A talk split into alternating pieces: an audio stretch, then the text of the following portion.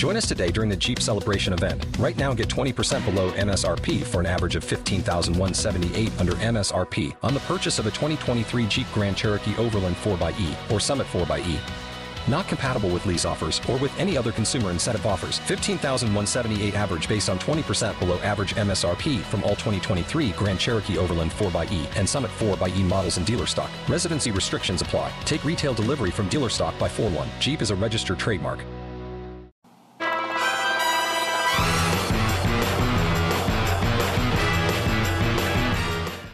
Happy Tuesday, my friends. This is Amilee San Juan, and I'd like to welcome you back to another informative episode of Cisco Champion Radio, where we provide insights and visibility into products and solutions across the Cisco portfolio and trending topics across our industry. If you like our podcast, please follow us and feel free to share your favorite episodes with your colleagues and friends. Have thoughts on what we should cover in a future episode? Let us know on Twitter at, at Cisco Champion. All right, today we are talking about Cisco SD WAN and SASE. In particular, we will discuss the growing challenges we face with a diverse IT landscape and how to deliver a secure, cloud first, seamless hybrid work experience. This is a big topic, so we have the best of the best here to help us unpack what you need to know. All right, let's get to our round of introductions. Dan, we're going to start with you. Who are you? Hi, I'm Dan Kelcher. I am a enterprise network and cybersecurity solutions architect with Meridian IT.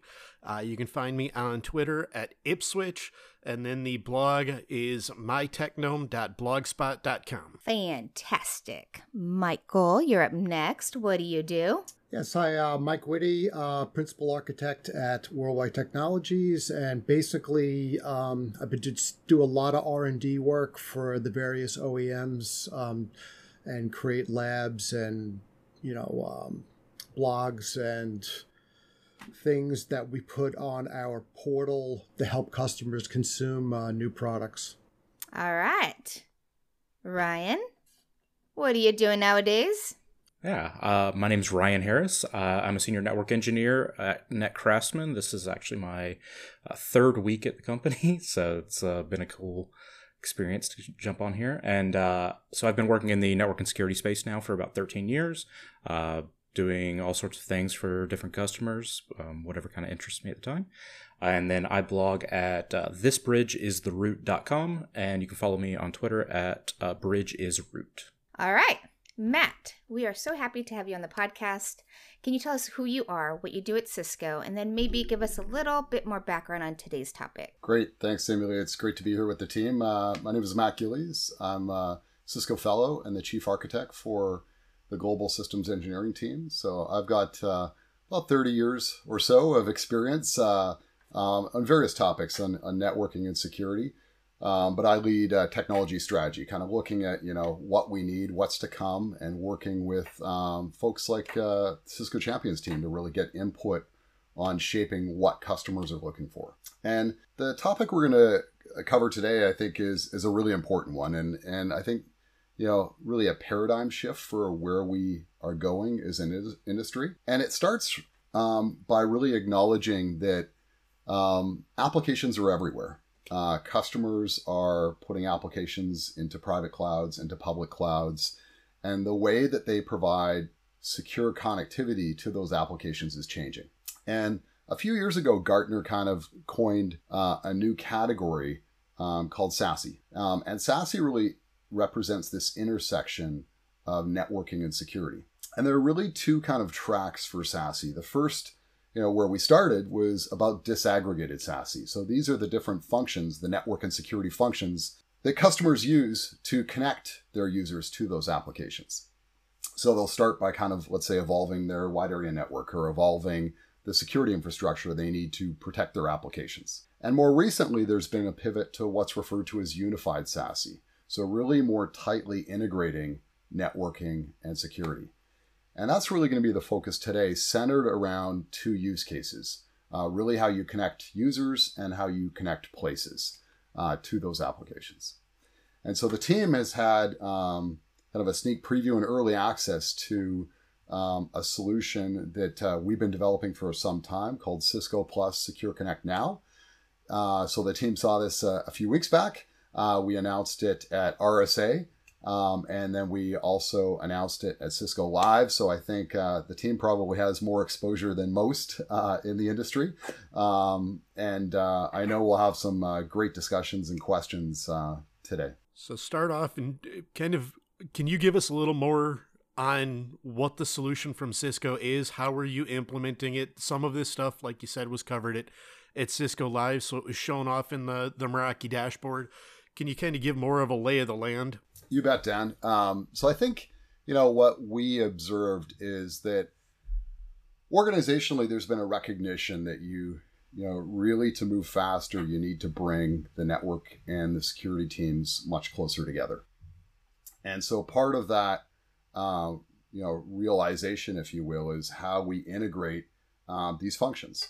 And so what we started with was the Meraki cloud management platform um, as the interface, the UI, and the API to be able to construct the secure networking services. Um, and then foundationally leveraging that um, and integrating that with Umbrella, uh, which we use to provide cloud security.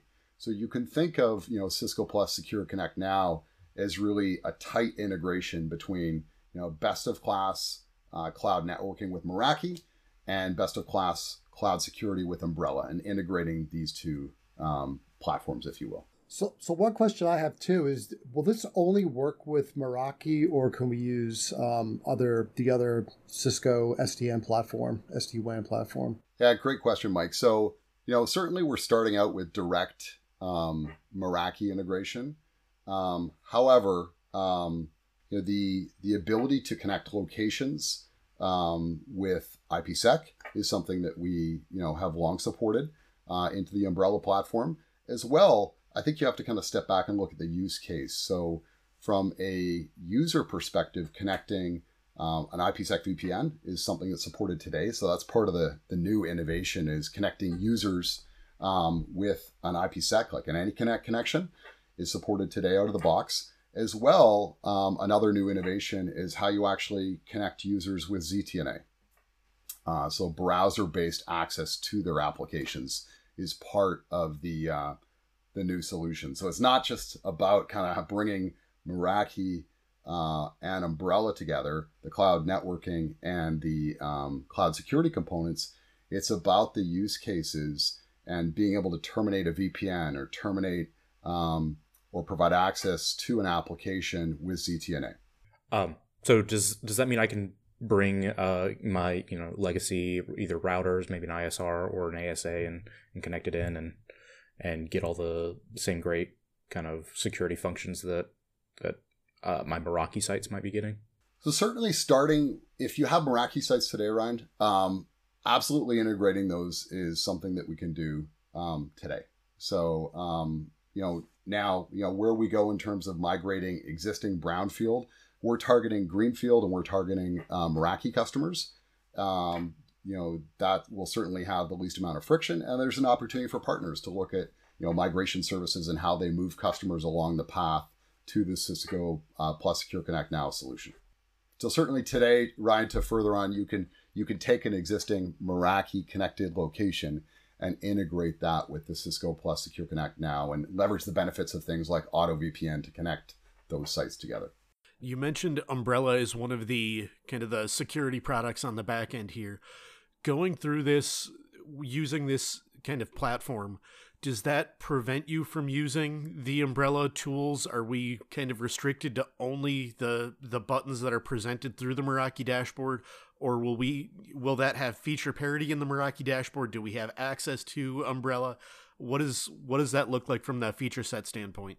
Yeah great question dan. I would say that um, you should consider like cisco plus secure connect now is a superset of what you get in umbrella. So in no way does it kind of dilute the capabilities that you get with umbrella today so capabilities like CASB or RBI or DLP or you know cloud over firewall, those are part of, of the underlying platform and they're integrated um, and exposed via the Meraki dashboard. Um, are, are, are you kind of targeting maybe simplifying uh, the deployment of, of Umbrella so that maybe um, uh, you know a smaller company may not need to to engage a, a partner to to get a basic umbrella deployment working, or or is this? I, I guess are, are there kind of some some canned automation out of the box with with the secure now or sorry let me say that correctly uh, secure connect now yeah so, so i mean i think what you'll notice uh, within the solution is certainly um, there's a kind of a wizard type model uh, that allows you to onboard either users or sites and um, that was a lot of the feedback that we've heard is how do customers make it much easier to deploy things at scale? And so you know when you first start off kind of looking at the platform it asks you up front are you connecting users or are you connecting sites? Um, and it walks you through um, you know how you would go about doing that. Uh, so i think that applies kind of regardless of the size of the customer um, and, and you can as well do kind of um, a, a, manual creation of either of those use cases as well. So we've certainly tried to focus on um, how we uh, ease deployment. Um, that's that's kind of the the big win, you know, with SASE in general is how do you remove operational friction. So, so one of the um, one of the things I saw in going through some of the sessions um, was the availability at some point of a new, basically a new AnyConnect client. It looks like Cisco Secure Client for an endpoint. Um, that looks like a really, really great way for customers to onboard a user into into this subsystem. Um, could you maybe allude to that a little bit more? Because that, I mean, it's, that looked really sweet. I look like a really sweet spot for people. Yeah, I think that's that's a good observation, Mike. You know, I, I think what we've heard and we all know is there's kind of agent bloat and fatigue um, of having to deploy kind of multiple discrete functions on um, every client. And so what we've done, um, and really starting with Cisco Secure Client, is use that as a foundation for other functions. So whether it's things like the umbrella roaming module whether it's things like base uh, VPN uh, functionality, device insights.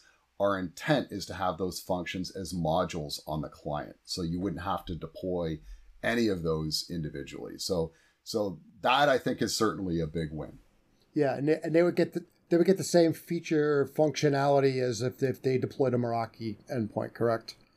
You got it. And and and that's actually tied to from um, to uh, SecureX as well. So you can actually, from SecureX, you can actually look at the device insights of the host and you can uh, essentially build a deployment profile um, you know, for each of those hosts based on the posture of the individual device. Yeah, I bet you a lot of people wish that was there two years ago. I, I think you're you're probably right. I, I think it's a huge uh, huge win. Uh, so now you, you can get you know those device insights. You can construct policies, um, and again, we're kind of you know collapsing a, a bunch of the functionality that you would have deployed discreetly. With this being a cloud service and the talk of AnyConnect, if a client is set up to connect to this, are you connecting? Is that client connecting into kind of my Meraki environment? Are they connecting directly to like a, a Cisco cloud that's doing a proxy? Where where I guess where does that connection terminate? Gotcha. Great question, Dan. So the you know part of the innovation that's in Cisco Plus Secure Connect now is that was not in Umbrella um, is the ability to terminate a VPN as well as a ZTNA proxy. So part of what happens um, from a host that's actually looking to uh, terminate that VPN or um, or connect to an application is connecting to the local um, Cisco Plus Secure Connect cloud service. So we have, um, you know, cloud services available in different geographies. There's obviously um, a rollout plan uh, where we have local presence in different markets. Uh, so you would connect to the, you know, the closest, um, you know, data center to uh, for your users. So that that kind of opens up a another can of questions. Uh, the first being, so you said it's geographically dispersed. Is that something where the geo load balancing is happening on the Cisco side and all of my clients just connect to the same URL, or do I need a unique one for each each client? And then the second part would be from kind of a host side or a, a site side. You mentioned earlier connecting sites in. Is this kind of where I would connect in the sites and that would give me that almost SD WAN style mesh of everything is connected into this secure, the kind of cloud VPN? And that's that's how I can get site to site or user to any site traffic. Yeah, you've kind of nailed it in both cases, Dan. So, so essentially, there are different ways that you can control access to a particular uh, data center for service. Uh, some of them are based on geographical proximity. Um, obviously, when we're connecting a site together, we can make that connectivity redundant to multiple data centers. And we think uh, we have a really interesting way uh, using Anycast to build um, multiple tunnels to redundant data centers. And in the event that you know we were to lose one, uh, we're able to fail over seamlessly, um, you know, from one data center to another. So there's no requirement, though, Dan, as a follow up for you to actually build kind of a load balancer that handles kind of the direction of clients to a particular data center. That's done um, automatically. So, so the one thing that I, I'm always interested in myself is is telemetry aspects of it. So, you know, what what kind of tools, uh, you know, would would fit in with this, or what, what would what would you recommend to, um, you know, augment the visibility in between user and applications? Something like Thousand Eyes or yeah, great, great question, and and I think you know we we had some earlier discussions around this. We actually think that this intersection of networking and security can be complemented with observability, and certainly, Mike, is is you touched on, um, we're integrating Thousand Eyes um, across the portfolio, and specific to Cisco Plus Secure Connect now, you can deploy Thousand Eyes agents certainly on the host you can put them within your infrastructure and then there's tens of thousands that are deployed globally. And you know where we see there being a lot of interesting value is the ability to take the results from tests that we run end to end you know from a host to a router switch in our own infrastructure up into our cloud platforms or to other cloud providers and correlate all of those insights together. And from an operational standpoint, that will you know really allow us to um, you know get to the mean time to innocence much faster to see like is it is it my network? Is it someone else's network? Is it the upstream provider uh, where the gateway potentially changed? So being able to monitor the entire digital experience with these different vantage points i think is is really important. And as as we've discussed in the past we're actually exposing a lot of that capability. We exposed that a few months ago directly in Meraki. You can see a new tab with Thousand Eyes there. And you should expect that we'll expose more of those insights based on tests that you configure for your users across the infrastructure. Yeah, I mean, potentially that could just be a little toggle switch inside of your Cisco Secure client, right? Turn on. You got it. Thousand Eyes, right? And it's right there, right? Turn the agent on, right? Right in the VPN client. So I think that'd be a good place to put it. Makes sense, Mike.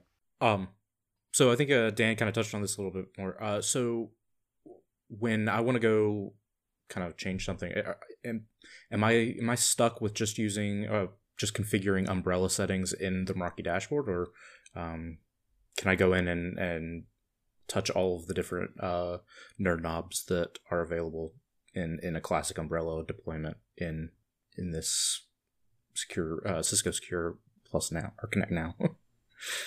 Yes. So Ryan, like what actually happens is is we built the platform. Uh, we've actually been building and exposing the APIs so that we can more tightly integrate Meraki and Umbrella. So today you'll notice that um, in some cases we're cross launching directly from Meraki into Umbrella. Um, so the capabilities um, that that uh, you're able to configure as an administrator are um, are all available to you.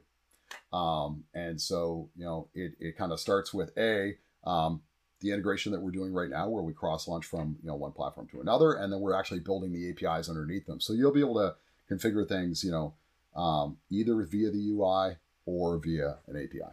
So I think to answer your question, you're not missing out on any of the uh, umbrella features. Our intent is to have those all exposed via Cisco Plus Secure Connect now.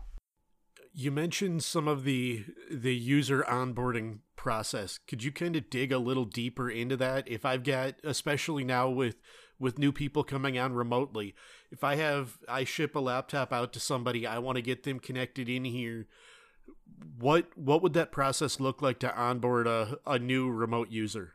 Yeah, so um, there's kind of a, a couple different ways that that can be done. The first is kind of ad hoc, of course, uh, which is good for a POC, but probably not good at volume. Um, and then there's other ways that we can actually do more of a bulk import of a given set of users, um, or connect a number of users, building you know building a template essentially, uh, Dan. So there's ways that you can kind of accelerate. You could you know eventually we're going to get there where you can drive that all via an API as well. So the framework that we've established really allows you to build groups of users based on particular attributes and then obviously fill out the rev- relevant um, things that are unique, like the credentials for that user. Um, we can also authenticate users based on SAML, uh, so uh, the identity of the users can actually live uh, somewhere else. They don't have it doesn't have to live directly within the platform. So, so can you can you like uh, create like your own users in, in the cloud, or does it have to be tied into like Active Directory or your own stuff? Yeah, or, you can do either. So, so you can create your own okay. users in the cloud, absolutely, or you can tie it into AD using SAML as an example. So, um, or have some combination of both. From a traffic standpoint, then, being that this is a, a cloud application, is is this then in path for all of the the traffic? If yeah, all all internet traffic has to go through this. Uh, if that's the case, do you have because of geolocation, do you have kind of a a rough idea what that might do from a latency or performance impact? Yeah, g- great question, Dan. So uh, we've done a ton of performance testing around, um, you know, what um, what our cloud footprint, what impact our cloud footprint really has on network traffic, and ultimately comes down to what's the connectivity from the cloud that you're connecting to look like like what networks is it connected to? Um, and um, you know the uh, you know there's some published reports that we have up available uh, with umbrella testing on cisco.com but um, our you know overall network performance is best in class. Like unbelievable latency um, unbelievable um, connectivity globally and and the reason for that is because of the tight peering relationships we have with multiple peering partners from the umbrella data centers. In many cases, um, the feedback we get is it's actually faster to connect through our cloud platform to applications like Microsoft than it is to go through their own cloud directly. And that's just because of the global network that our clouds are connected to. And I, and I think kind of this is back to Mike's point is that just like you know no network no networks are really created the same, no clouds are created the same. So we believe part of what we need to do is uh, provide a mechanism to monitor um, the network um, and the clouds um, that the the users transit, and based on that, you know, um, allow administrators to create policies so they continually optimize the user experience. So, so it looks like now that um, you're able to provide cl- uh, firewall services. I think we t- kind of talked about that the last time. So, so that looks like it's a thing right now, right? So you you can you know do inbound and outbound firewall visibility, IPS, um, you know, a whole bunch of application policies. You know, could you talk a little bit about that and, and what that you know brings to an enterprise? Yeah, you know, you know, this kind of starts back to the high level, you know, opportunity is that um, customers want choice in where they put their applications, right? And and you know, as I know you all do, but you know, whenever I talk to customers, we ask them where are their applications. They kind of say, well, everywhere. And I don't know where they're going to be. They're everywhere, and I want choice on where they might be. And but they know that you know when they make a choice to move their application from a private cloud to a public cloud they want to ensure it's protected. So they'll want to ensure that they build the security stack um, you know in the cloud.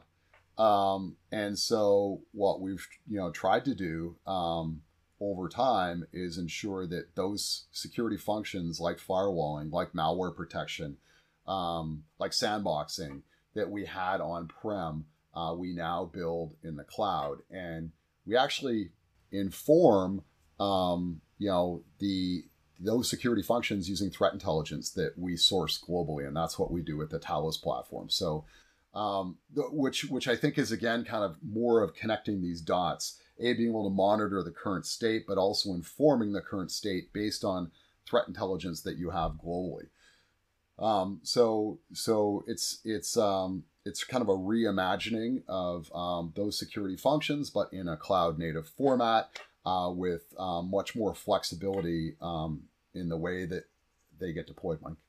So if I had a customer that just uh, finished deploying a, a new SD WAN deployment, um, is this kind of a hold up? Didn't didn't we just do this type thing, or are, is there is it kind of sunsetting a lot of those features, or, or is that still a lot of integration with um, maybe their SD WAN deployment? Yeah, so I mean, the very definition of SASE, Ryan, of course, includes SD WAN. Um, so we're, we're connecting you know users, but we're also connecting places with SD WAN. So Cisco Plus Secure Connect now starts with the integration of Meraki SD WAN. Um, so if they've already deployed Meraki SD WAN today, certainly integrating those sites with this platform is something that we can do out of the box. So um, I think that you know there's been some assumptions in the industry that hey, you know, I'm just going to put everything behind a cloud, um, and um, and things will be good. And and I think the the reality is that um, you know there's going to be applications in different places at different points in time, and and we actually think that using the network as an amplifier for how you actually provide services to applications is is critical.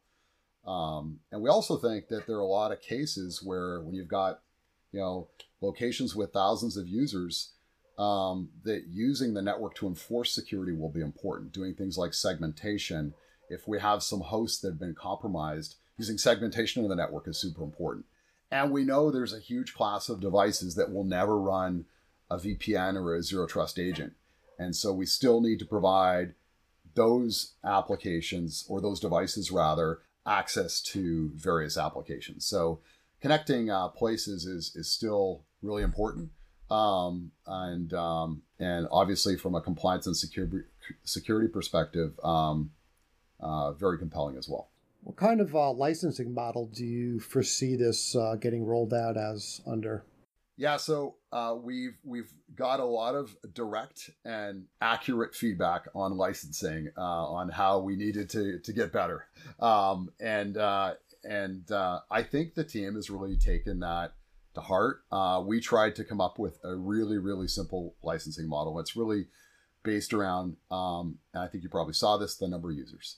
So the number of users that you have, um, and two different um, licensing models, basically, um, you know, based on the capabilities that you need. So you basically look at the number of users, the capabilities you need, and that's it. Um, and and I think that will remove um, a lot of the friction and confusion that we often got around um, how the consumption of these solutions looked like. So uh, super straightforward. Uh, it's not about bandwidth per site or anything like that. It's just how many users um, and uh, what capabilities they need.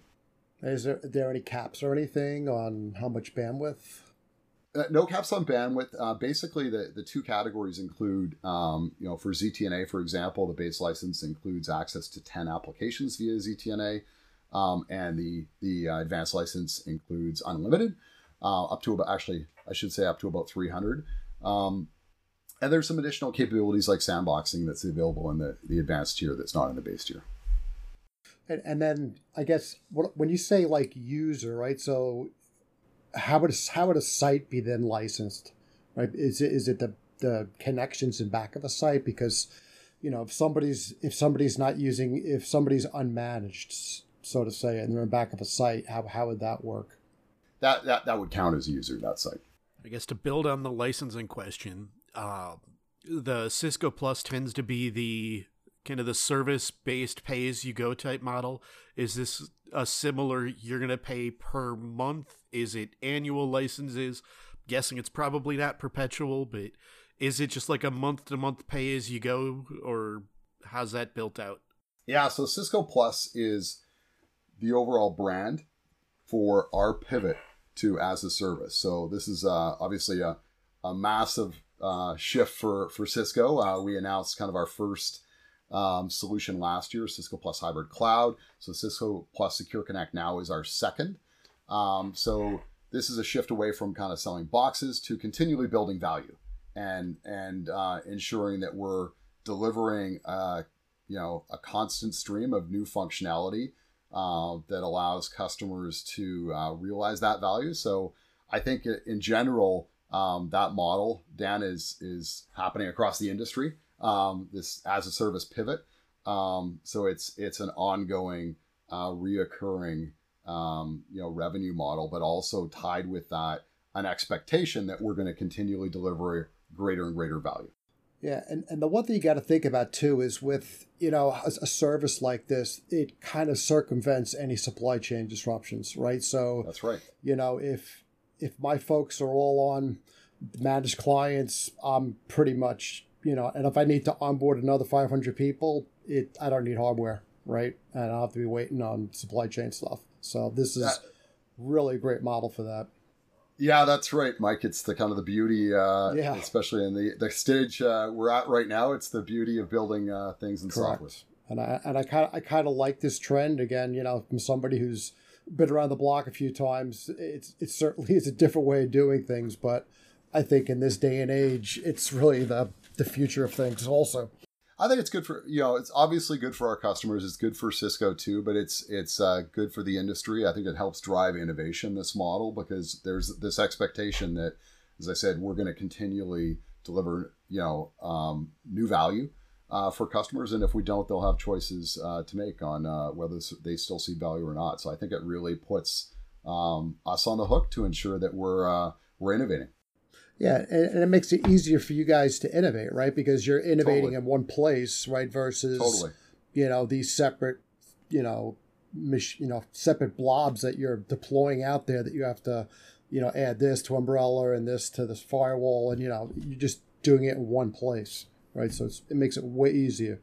Yeah. There's a degree of modularity too. You know, we're building things completely cloud native, um, so the expectation is that we're going to be able to iterate those things faster. Um, you know, we're you know going to do less collateral damage. You know, they're much more modular. Um, and I think you'll see over time that there's going to be tighter and tighter integration, which is really the kind of the thesis behind you know building this solution is how do we intersect uh, the NetOps and the SecOps persona in this way um, and drive kind of the ultimate end game, which is you know connecting securely connecting users to applications. Right. That's that's as we started out talking about. That's what ultimately this is about. Uh, but it's a pivot for the industry and for many customers, right? They're they're probably organized um, very differently today, and and some customers are really leaning in on this and saying, I need to bring my IT teams, my cloud team, my SecOps, and my NetOps together. Um, but I, I would say solutions like this are are really scratching at that uh, that angle. So one other question from me. Uh, so if I wanted to integrate with my um, cloud providers right now, AWS, Google, uh, Azure, what's the best way to to integrate those in? Is it, a, is it an appliance to deploy out there, or what do I do? Great question. So, um, you know, one of the interesting pivots that's happened with SD WAN, Ryan, that I think you've seen is the SD WAN like three four years ago was how do I split the traffic. There's a lot, let's say, going over a managed MPLS VPN service, and then more and more was destined to the internet. So SD-WAN 101 was how do I kind of shift some of that traffic from the branch right to the internet? But where SD-WAN is pivoted is how do I build cloud neutral on-ramps and really stretch the WAN to meet the applications? And so SD-WAN today is really about the automation of those cloud neutral on-ramps. So building those on-ramps um, and not just kind of building the connectivity, but what is the underlying cloud infrastructure? What are the VPCs that I need? What are the transit gateways I need? What are the co- cloud constructs that are part of providing that capability?